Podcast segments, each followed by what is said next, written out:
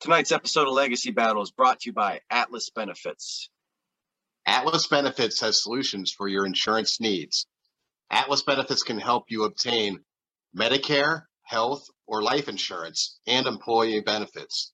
You can find them on the web at www.atlasbenefits.com. Or you can contact Rob Ducey or Roy Smith at 727 600 2892 and mention Legacy Battle Podcast. Atlas Benefits has all the solutions for your insurance needs. Enjoy the show.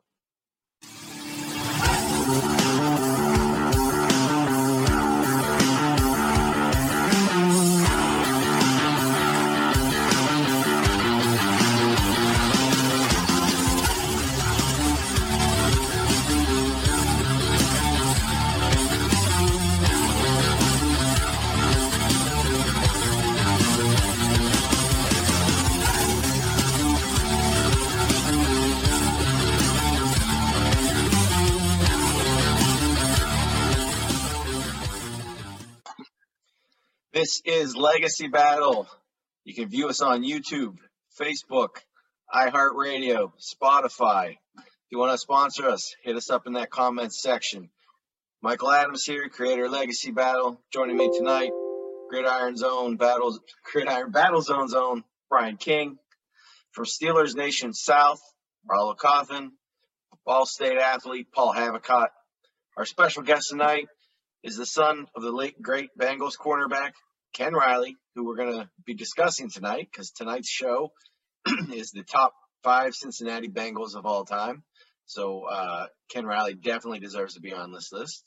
But uh, Ken's also Ken Jr. is also um, a Bengals super fan. Keeps up with the team, so he's going to give us his input on all our players tonight. So thank you for joining us tonight. Uh, thanks for having me. I look forward to it. Awesome. We appreciate it. So let's jump into this debate. We're going to start out with Boomer Esiason. All right, Norman Julius Esiason. Wait, what? Boomer. Everybody knows him as Boomer, nicknamed by his mother because of all the kicking he did in the womb, actually. I did not know that. But uh, it feels to a lot of people probably that he's been an analyst forever. And that's actually probably true. He's been an analyst almost longer than he's played professional football. But I definitely think he's a face of a Bengals top five or franchise. I mean, this is a great Bengal, but he's actually not a Hall of Fame quarterback. He played 14 seasons in the NFL, mostly with the Bengals, but he did spend three seasons, two with the Jets and one with Arizona. His most successful season in Cincinnati was 88, winning MVP and leading the team to the Super Bowl number 23. Uh, they did lose by four points to the 49ers. A very close game. And that's uh, unfortunately part of Bengals history right there. I don't know that they've been close many times, but he was a good chance for them, but they came came up a little bit short. Unfortunately for the Bengals, he's their last quarterback to win a playoff game, doing so in 90 in the 90 season. And he's definitely somebody I think of immediately when I think of Bengal greats. Um, some of his stats are actually really respectable. I, I mean, I don't know what people are going to say in terms of the Hall of Fame whether he's borderline or, you know, there's so many other great quarterbacks, but he's ninth in league history for passing yards at 37,920, 10th in passing TDs at 247. He threw 184 picks. He had uh, 5,205 pass attempts and 2969 completions for a percentage of 57%. Boomer's been to four Pro Bowls. He was a Walter Payton Man of the Year Award 95 for his charitable work. He does, did and does a lot of charitable work. He's a great guy, it seems like. He's the only quarterback to hold a franchise record in a single game passing yards with it's a solid quarterback, but definitely has a little bit uh, of a ways to catch up to some of the premier quarterbacks we're seeing nowadays. Some of in his notables, Boomer was still actually going strong in, in the later years of his football career. And after being released by the Jets, Yes, he signed with the Cardinals as a free agent in 96. It was during this season on the 10th of November. He threw for the fourth best passing yardage uh, day in NFL history with 522 yards in a 37 34 overtime victory against the Washington football team. Two weeks later, he led a fourth quarter comeback against the playoff bound Eagles. And I bring this up because he ends up rejoining the Bengals in 97, takes over for Jeff Blake mid season, midpoint, and actually is excelling. He throws for 13 touchdowns, only two interceptions. He achieves a passer rating of 106 for the rest of the season. Bengals were three and eight with Blake under center. And then with Esiason coming on, they won four of their last five games, scored 30 points four times, and then twice they broke 40 points. The Bengals actually requested him to come back for two more seasons after that night, after that uh, last season, but he ends up and goes ahead and retires. But I still think he had some left in the tank. But I love, I'll end it with this. I love the last play of his career. 79 yard TD pass, play action pass to receiver Darnay Scott for a 16 14 victory over the Baltimore Ravens. You got to think of Boomer when you think of the Bengals, and I think he's a top five Bengal. He's definitely a player that you think of Cincinnati Bengals, but Ken, do you feel that maybe his notoriety is bigger because he is an analyst and everybody sees him everywhere and that kind of makes him more well known? Uh, that could be a possibility. Uh, Bengals has always been like a smaller market.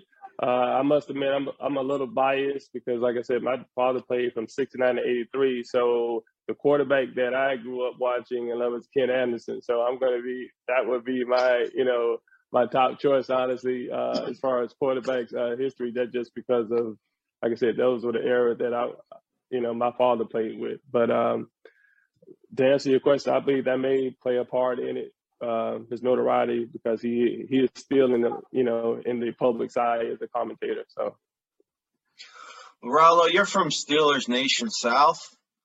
What what are your thoughts on Boomer, seeing as you played him twice a year for many years? Boomer was a gunslinger. He was one of the first gunslingers that I appreciated growing up as a kid and just watching them against the Steelers. I mean, he could deal it. I mean, he he could throw that ball, especially as a left-handed quarterback. I mean, it was it was a pretty thing, you know, to watch him throw and and, and get the ball out. Very One, good one thing I want quarterback. to add real, one thing I want to add real quick is that Boomer was one of the first guys to run like the hurry up offense. I mean, there was Jim Kelly was really like a pioneer for it, but but the Bengals were right along there with him, like not very long afterwards. And you know, when when he would get going and and, and get hot, I mean, he was one of the best in the league for sure. And we saw in '88 when he won the MVP. Ryan, you think he should be in the Hall of Fame?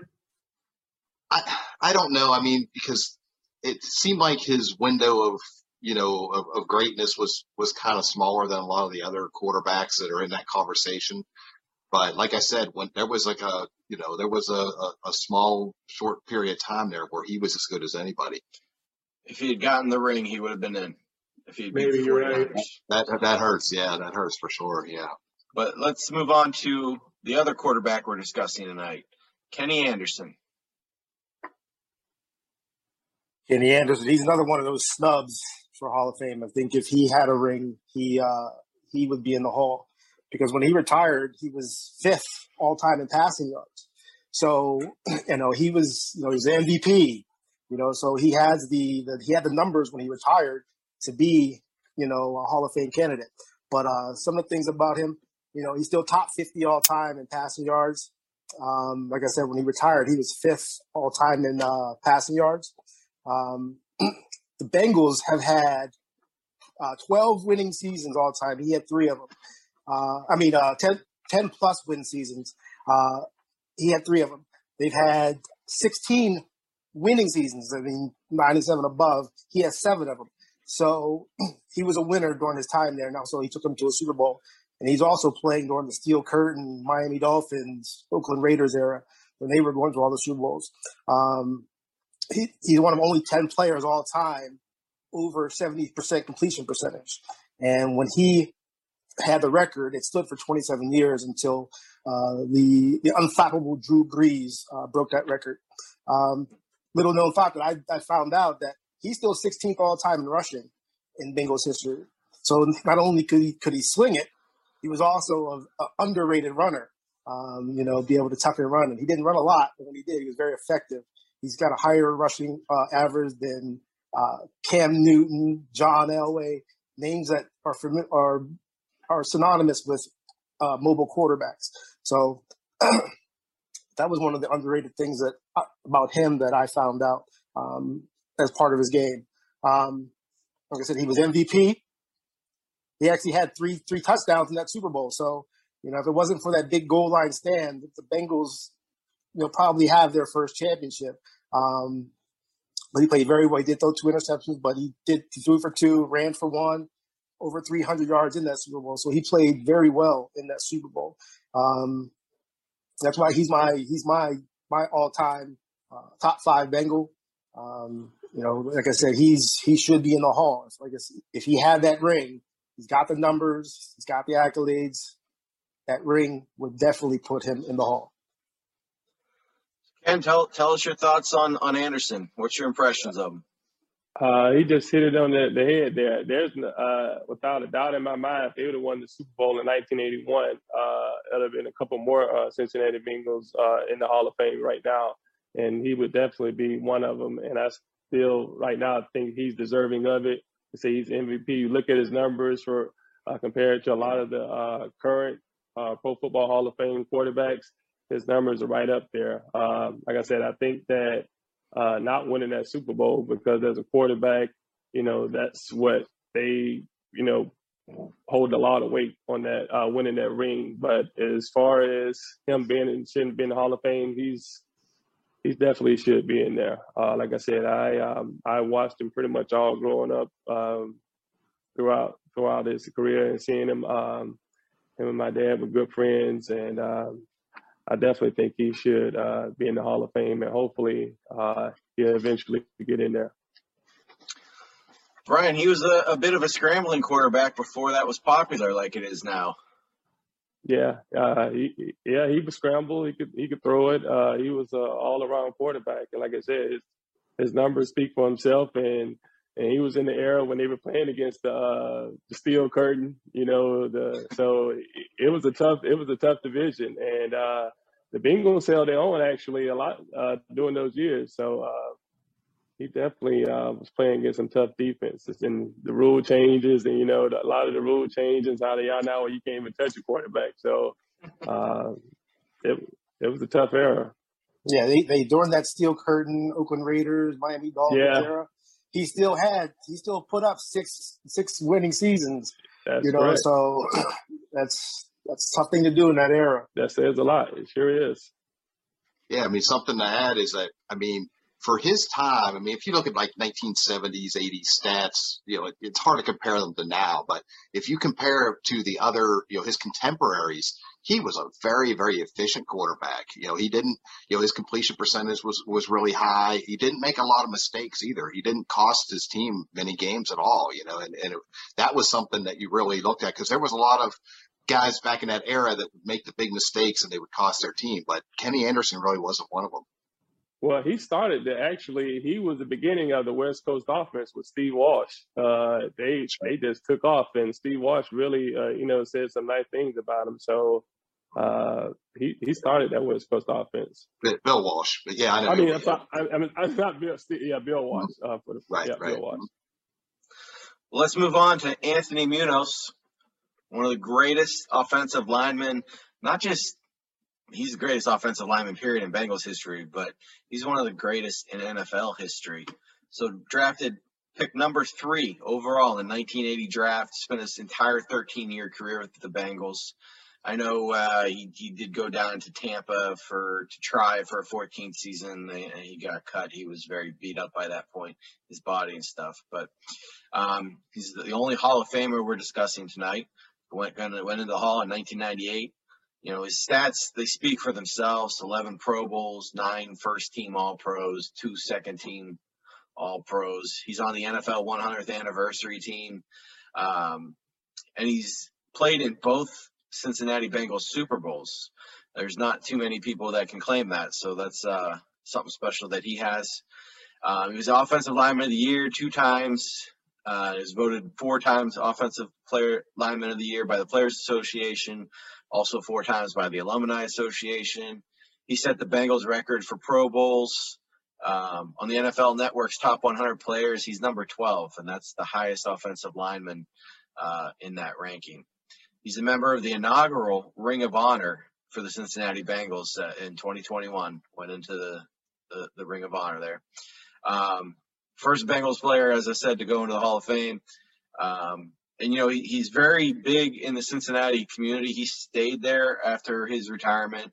Um, he's got the the Munoz Foundation. They've helped over forty thousand kids in the Cincinnati area, um, you know, who are struggling. And he's just he's accessible and he's involved and he's he's an advocate and he's very very popular in the Cincinnati area still to this day. And he's been retired for over 20 years, so 25 years probably. Man, that makes that's been a long time. but uh, I, I, don't see how anybody can make an argument that he's not going to belong in the top five. Um, Ken, you know, Munoz, maybe the greatest of all time. You think? Uh, Mr. Bengal, uh, like I say, he's the only uh, Cincinnati Bengal that you know played majority well, majority of his career in Cincinnati. That's in the Hall of Fame. So all that you mentioned and more. Uh, very um, nice guy, uh, professional. Every time I've met him, he's always been uh, nice uh, to me and my family. Um, and what can I say? You know, like I said, he's he's that consummate uh, professional, uh, great guy, and the the numbers speak for himself. You know, he's pretty much on every list that you can imagine, every Hall of Fame.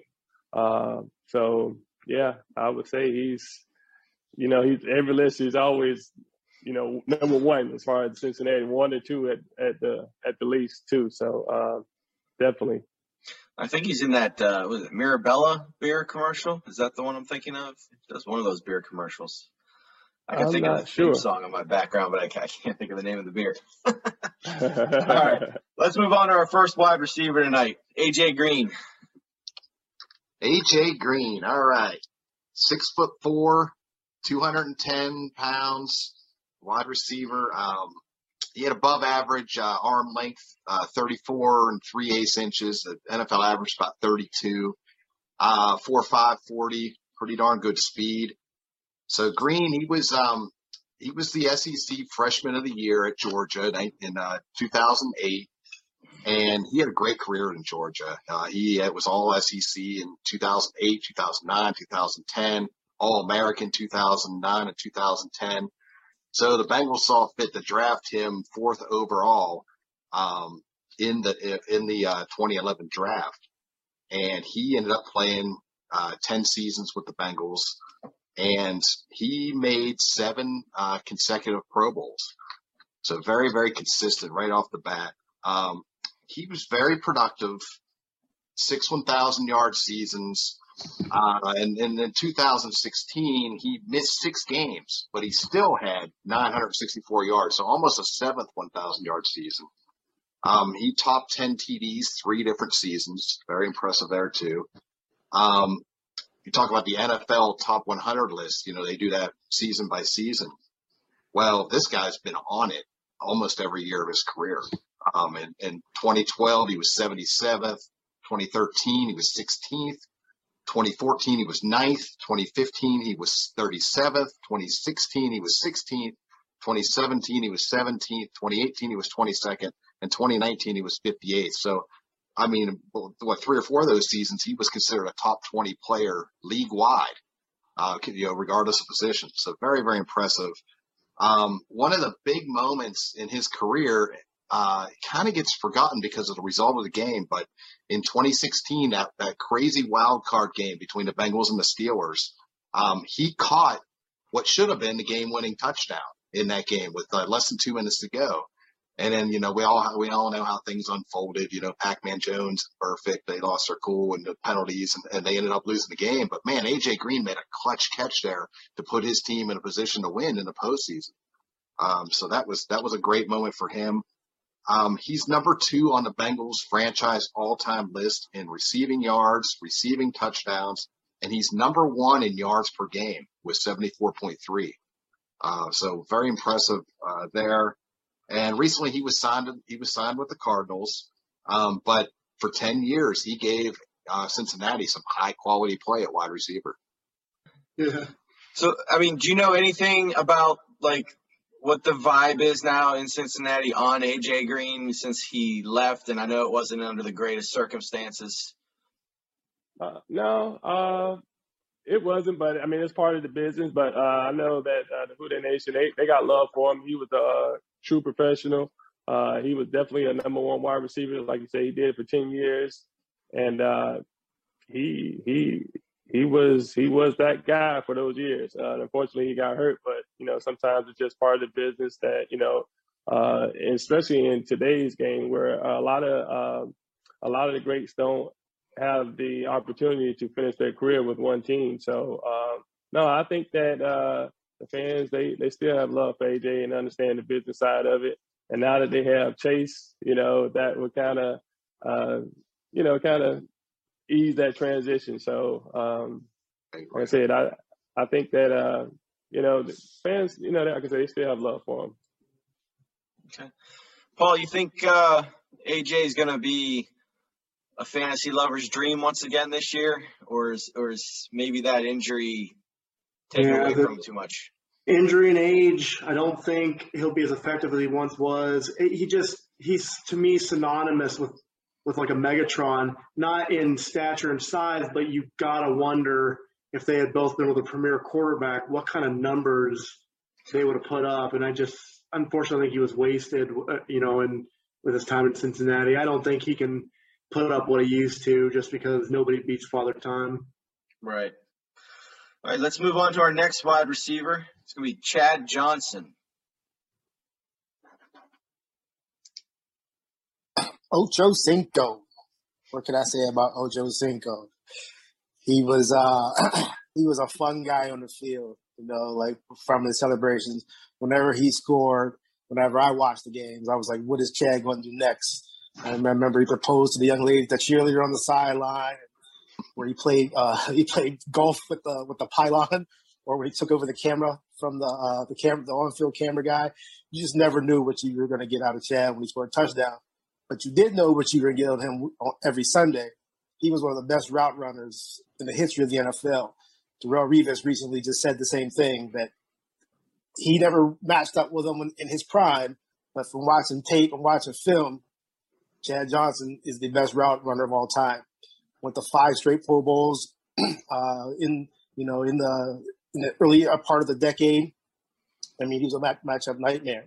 Uh, he's still the all-time leader in receptions, yards, touchdowns in Cincinnati Bengals history. Um, you know, and a lot of those seasons, a lot of his early seasons, he was playing with Jon Kitna and Akili Smith. You know, those names. So, you know, he got Carson Palmer a little bit, and that's when his game was elevated a little more when he started getting 1,300 seasons, 1,400, 1,400 yard seasons.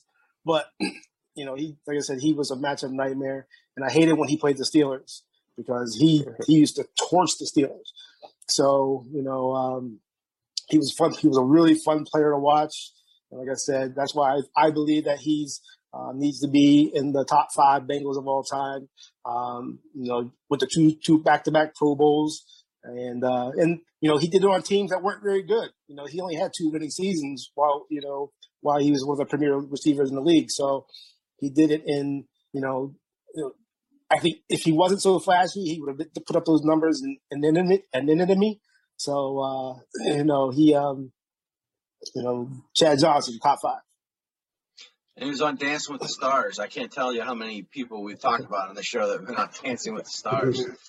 Kevin was here; he'd be calling that out. But uh, Ken, what what are your thoughts there on Ocho Cinco? He's very flashy, that's for sure. Uh, he was the definition of entertainer. He brought entertainment to it, it but it was always in fun. Uh, never. He's a Florida guy. I'm from Florida, so Florida guys they love to talk. Uh, I remember this uh, when my my dad was up there for um, for one of the events that they had, and it was my dad and Cris Collinsworth and uh, Chad came up, and you know he was talking like, "You want some?" You know, I, I would have did the same thing to you. So he was always talking, but it was always a fun spirit and he was able to go out there and produce as well. So that even made it better. Um, really loved this game. Like I said, some of the quickest feet, uh, best uh, one of the best uh, route runners, and he just brought that uh, that that fun and um, entertainment to the game. I can't remember the clip. I can't remember the uh, DB that he was talking to. when he walked the, walked out of the huddle and onto the onto the play, he told the DB what he was going to do, Oh, and he did yeah. it. He caught the pass. Yeah. Yeah. Well, Yeah, one, one thing, one thing real quick about, about Ocho is like, I mean, some of these other guys, you know, To and some others, you know, uh, AB would, you know, they had like that diva sort of attitude and it would be detrimental to the team. But from, in my opinion, I think like Ocho, he would have that sort of thing. He sort of had that thing too, but it was never, uh, you know, detrimental to his team. It would never like hurt his team or anything. You know, he always, it seemed like it, it, it energized him and that kind of had the opposite effect. That he was part of the group that started the Who Dey, right? Oh no, no, that goes, that goes way back. That goes way back. Yeah, that, Yeah, that Yeah, goes back to the that's- Who Day beer. Okay, gotcha. All right, Let's move on to our final offensive player of the night. It's going to be TJ Houshmandzadeh. You gotta love the name Houshmandzadeh. If you're playing an earlier version of Madden, he's on there as Hushmans. Uh, the game used to limit to 12 characters. They ended up having to change that, and then Madden NFL 2010, they finally put his full name on there. People, for the most part, seem to have trouble with this name, but it all actually became crystal clear in about 2006 when Chad Johnson introduced him on ESPN's Monday Night Preseason game as TJ, who's your mama? And as I listened to like Ocho Cinco stats and AJ Green stats, yeah, I'm a little less confident about TJ. But let's talk about him. Seventh round pick out of Oregon State, uh, rookie season, 2001, 21 catches for 228 yards. When I looked at that, you know, because he didn't become a starter until 04, I was starting to think to myself, it might be TJ. Why is he on here? But uh, we end up getting a little bit better. In 04, he's a full time starter. He played for Cincinnati from 01 to 08. Then he became a Seahawk in 09. Interesting fact about the Seahawks they gave him like this $40 million deal. And I think in a lot of the, the outlets I saw, it's always ranked as one of the top 25 or top 20 worst contracts.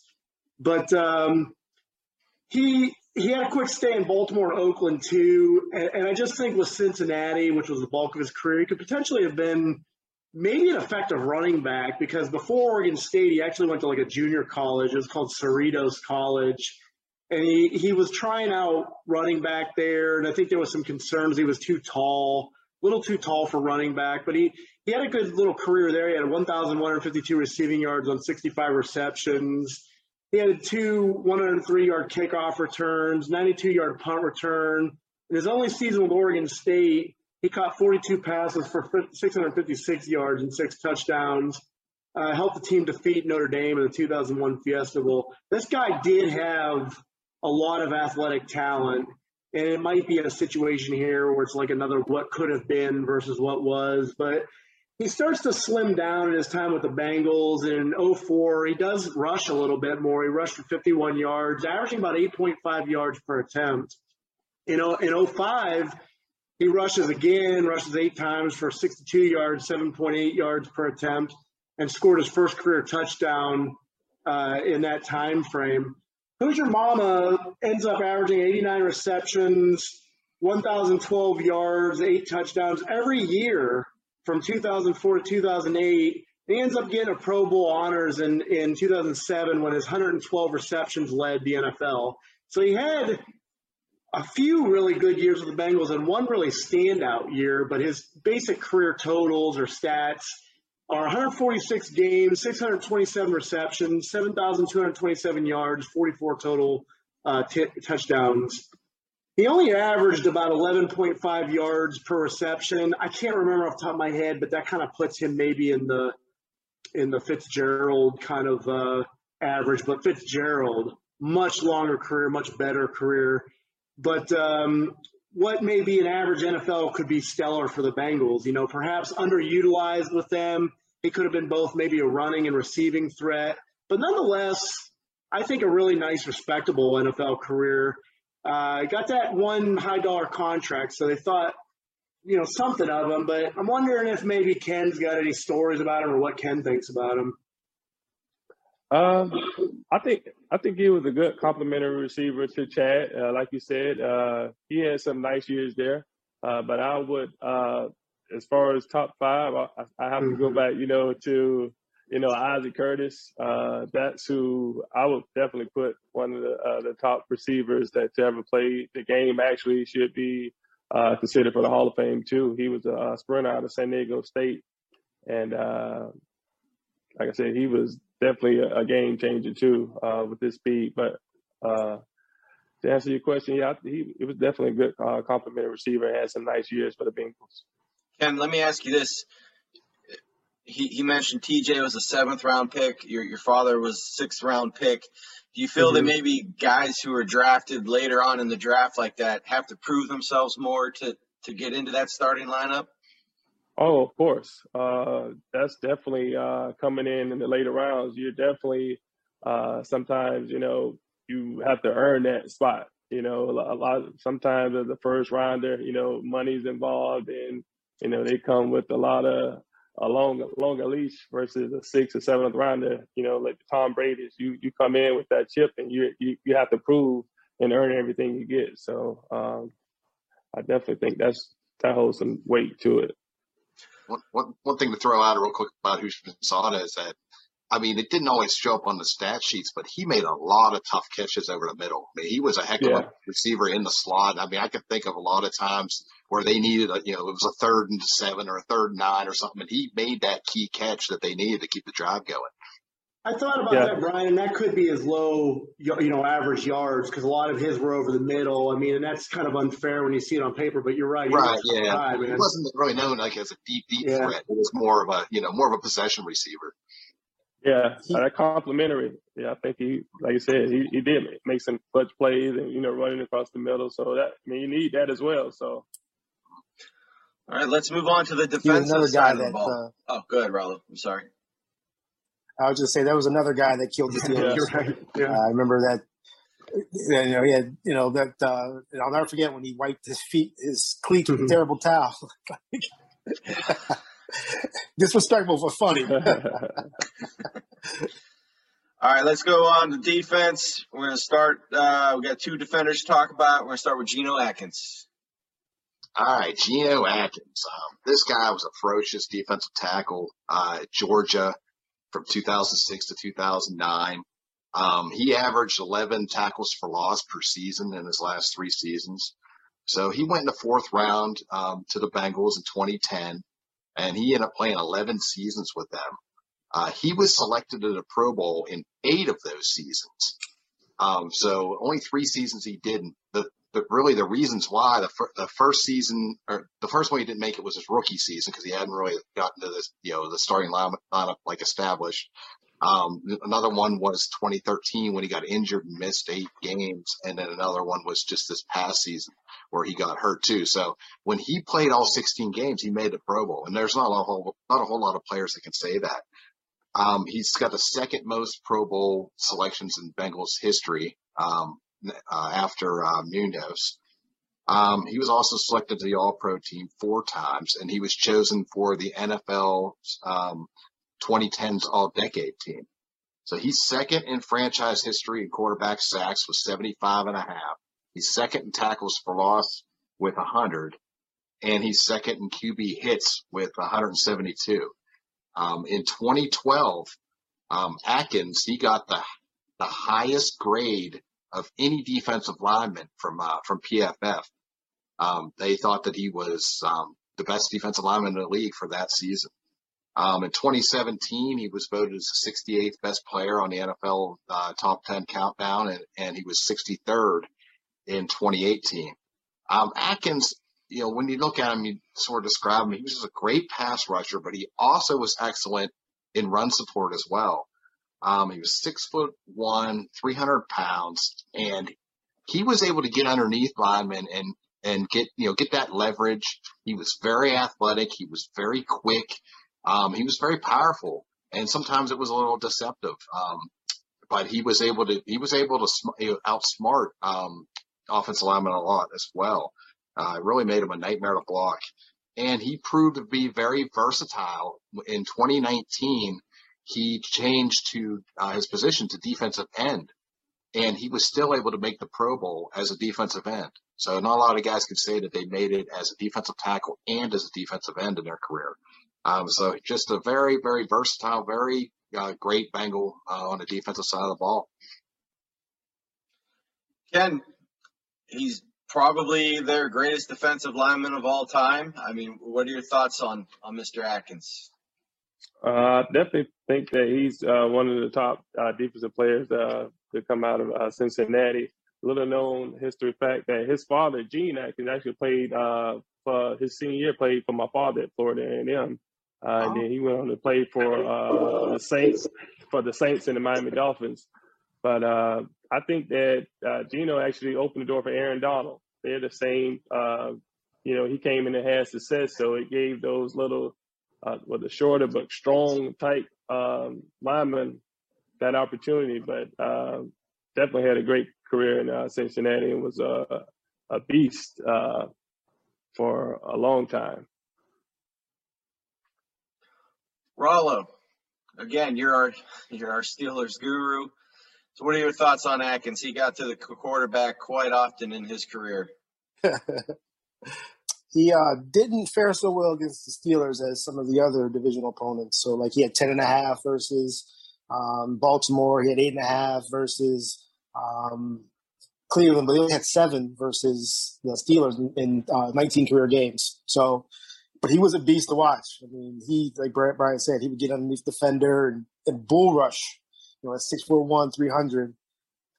He was strong. He was quick. He was athletic.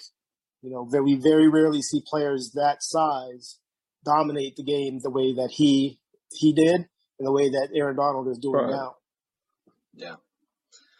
All right, let's move on to our final player tonight, and that's going to be Ken Riley.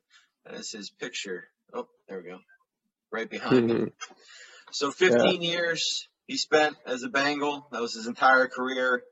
Uh, he's a three-time Pro Bowler, uh, first team All-Pro in 1983.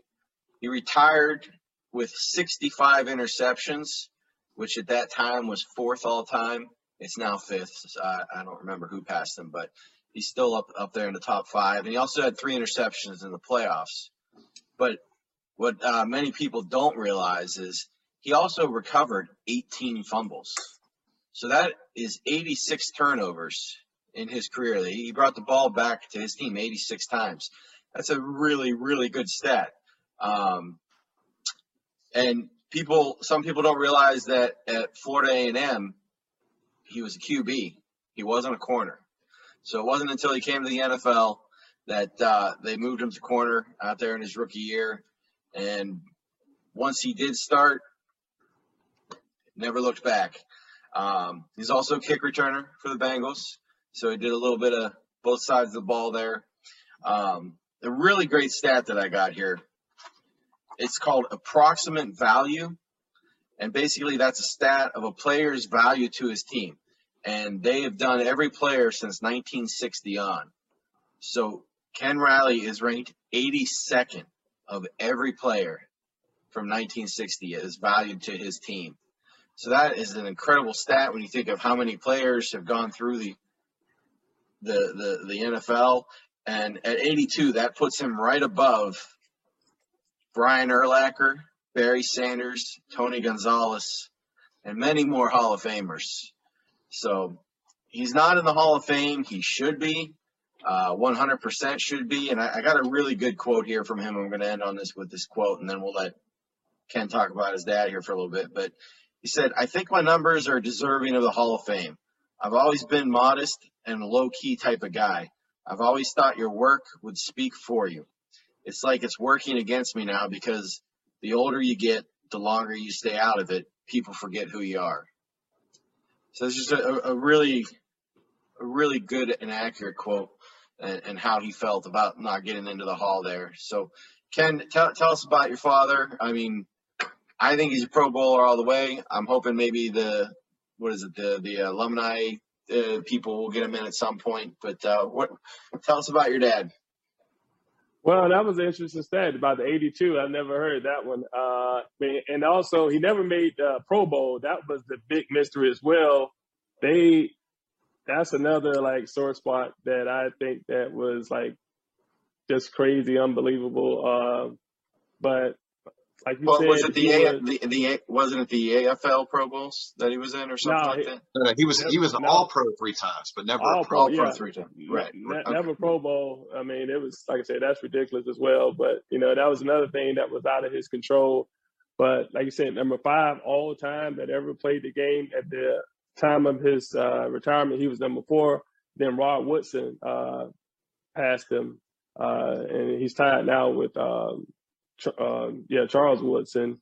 And but he's number two as far as true corners because most of those guys either eventually once they got older transitioned to, to safety like Rod Woodson and the Charles Woodsons, but he played on that corner for 15 years. Uh, so if, number two all the time as far as uh, a true corner, and uh, just but never played defense ever, you know, until he got to the uh, professional league. So it's the transition from a quarterback being pampered in college to make that transition to a cornerback and to start all 15 years in the last two years lead the conference in interceptions. So he was continuing to to get better, and uh, it's just remarkable to to have 65 interceptions. I have a picture with uh, Kenny Houston, who's in the Hall of Fame, Paul Krause, and my father. And it was like the total interception was almost like 200 interception, which is crazy. Paul Krause had 81. You think about that, it's like it's it's it's mind boggling, and um, I can never say enough. I can run off stats because when you think about too, they when the times he was playing wasn't a passing league, uh, and I know there's an argument saying, oh, well, he played against Lamar Parrish, who's another great corner who should be in the Hall of Fame, but anyway you slice it, you know, Deion Sanders, look at the corners played on the other side of it, him. You know, do they have the numbers? You have to still be in position to make those plays. And when he had the opportunity, he, he was he was a true ball hawk, true professional. Uh, definitely, like I said, whenever you think about all time, five, fifth all time, should be in the Hall of Fame, should have been in the Hall of Fame. Uh, it's unfortunate that uh, he's not alive to, to see it, but I think it, it's going to happen. The Bengal Who Dey Nation uh, and uh, the organization Cincinnati Bengals are doing a great job of uh, actually, uh, you know, keeping his name out and uh, supporting the efforts to get him into the Pro Football Hall of Fame. So hopefully, uh, one day in the near future, uh, we would get his name called and he'll get into the hall, which he rightfully deserves. Brian, let me ask you, how do you compare him to, let's say, another guy who played corner his entire career, like a who's in the Hall of Fame, like a Darrell Darrell Green? Um, well, I mean, Green was a little bit faster, but um, uh, one thing about Riley was Riley was very he was very good at baiting the quarterback into making a mistake. Um, I, I remember a particular game where they went against the Oakland Raiders, and we know you know Jim Plunkett was a pretty darn good quarterback. Um, you know, for the Raiders, won a couple Super Bowls, and he baited Plunkett into three interceptions that game. You know, and so that was the thing with him was he was he would be a little, you know, he would gamble a little bit sometimes and give a guy a little extra cushion, but he knew what he was doing. He was very smart. And I think that probably goes back to his time as a quarterback. Yeah, I, Yeah. I think that, that that helped. He was a student of the game. Like I said, he had been around. He'd been there for 15 years, and Dick LeBeau came as well, uh, who's who's in the Hall of Fame. Um, but I think he was just an all-around player, though. You know, he was able to uh, run support and then play the pass as well. So, um, like I said, not flashy, but he was consistent, and he was consistent and able to do it for a long time, and just the uh, the constant professional. And like I said, anybody that knows, it's, it's hard to get into the interception. Uh, he, he, I think he averaged like four or five a year. I mean, it's it's just crazy. Like I said, to to to, to obtain those numbers. Right. All right, let's move into our vote here tonight. Brian, let's start with you. All right. Well, um, I, I might be, I might be uh, accused of being kissing up to, uh, uh, Ken Rowley. here. I'm gonna put Ken Rowley in right away. I'm not going, to I'm not to mess with this guy no more. We're going to put him in that top five. Um, I mean, like like what Ken was saying, great against the pass and great against the run. I mean, I saw some highlights of this guy putting the smackdown on some running backs and some wide receivers. So yeah, he had a lot of parts to his game, not just a, not just a, uh, guy on, you know, covering the passes. Okay. Paul. Yeah, I agree with Brian. I mean, the the whole point is we got to get you know the word out there. And Ken Riley to me symbolizes work ethic, technique. I'm a big technique guy, uh, strong. So I, I got to put him in there. Um, and I like your guy too, Mike Munoz. I think he's he's a he's the best in his class. Okay, so Munoz, Riley, Rollo. Let me just start by saying it's a travesty. Ken Riley is not in the Hall of Fame. Uh, give me, uh, um, give me Boomer. Boomer. Give me Boomer. All right. I was going to take Boomer, so that's going to make me have to think for a second. oh man. Uh, oh gosh, nobody took Geno Atkins yet. Um, Geno, man, heck yeah. I mean, we got to we got to represent on the defensive side of the ball here for sure. So that gives us two defenders in there. So uh, Ken, I mean, you got three wide receivers here to choose from. Who, who which one are you taking? Now I have to go wide receiver. Hey, give, well, give the list of the guys oh. remaining. Yeah, so the, the three remaining are Chad Johnson, TJ Houshmandzadeh, and AJ Green. So you got the hard part of the night. And Ken Anderson, uh, Ken Anderson also too. Oh, Ken Kenny Anderson. Yeah, I forgot Kenny Anderson. Yeah, that's right. Well, I gotta, I, I gotta, I gotta. I'm biased, like I said, from the, the 69 to 80 crew. So I gotta go with Ken Anderson. I gotta go with the bookend number 13 and number 14. So uh, I'm gonna go with Ken Anderson. And uh, uh, no, that's good. So that makes the Bengals top five tonight: Ken Riley, Anthony Munoz, Boomer Esiason, Geno Atkins, and Kenny Anderson in no particular order and the wide receivers have been shut out. That's what you get for being divas. so we're all going to ask one question each tonight for for Ken. Um, Brian, your guest, you, you can ask first. Okay. Um. Okay. As far as you know, who who was your your father's best friends on the team, and who were his rivals? Um, you know, throughout the league. Uh, best friends, I would say um, position players that he played with. Uh, but Reggie Williams was a linebacker. Um, he's my father's actually the godfather to his sons. They were uh, roommates on the road. Uh, Lamar Parrish, uh, Louis Breeden, the other cornerback during that time. Isaac Curtis. Those uh, those were the uh, is real the closest that I can probably say. And then what was the other question? Uh, any any rivals that maybe he had throughout the league? Um, well, they played the Steelers twice a year, so uh, he would match up against Stallworth, and then I guess um, Lamar had uh, Swann. So I would say uh, Stallworth because that was uh, twice a year for a while. So, Paul. Ken, I got a quick two-parter here. I've, I've watched a lot of interviews with you, and you referenced in one or two of them that your dad actually didn't really want you playing football until you were in the ninth grade. I wondered if you kind of agreed with that in retrospect, and if you would have gotten an earlier start, if you'd have might you think you might have gone further with it, and then along that football career question path, your dad spent a lot of time going over technique with you when you got into to playing football, and you said that you still see a lot of players nowadays that didn't spend a lot of time on that technique. What can you give an example of like something you see players that are in the pro level doing wrong over and over again? Uh, good questions. Uh, answering your first question, I totally never agreed with me not playing uh, earlier. Always wanted to play. I was I'm still like, man, yeah, that, that bothers me to this day. Yeah. Uh, as far as uh, me, I don't think it made a difference. Uh, I actually went to the combines in '95, but I had injuries my senior year. Uh, had hamstring injury, and I think that that overall pretty much uh, kind of uh, derailed my career because I went into the combines and ran a slow time.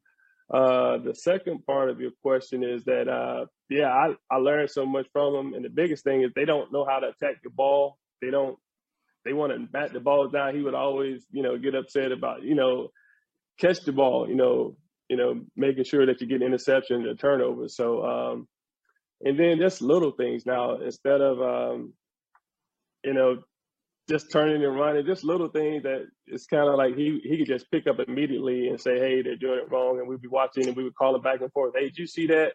You know, just instead of you know catching up to the man and looking back at the quarterback or they're false stepping, that's false stepping when your weight's not forward. It, it, it's just a lot of things that you know even I can just pick up now and say that uh, today they they don't really teach that technique. So I was able to to learn a lot from them and. Uh, he was a technician and a student of the game, so he could immediately, you know, look at a player and say, "Hey, this is what you're doing wrong." So, um, yeah, good question, though. Rollo.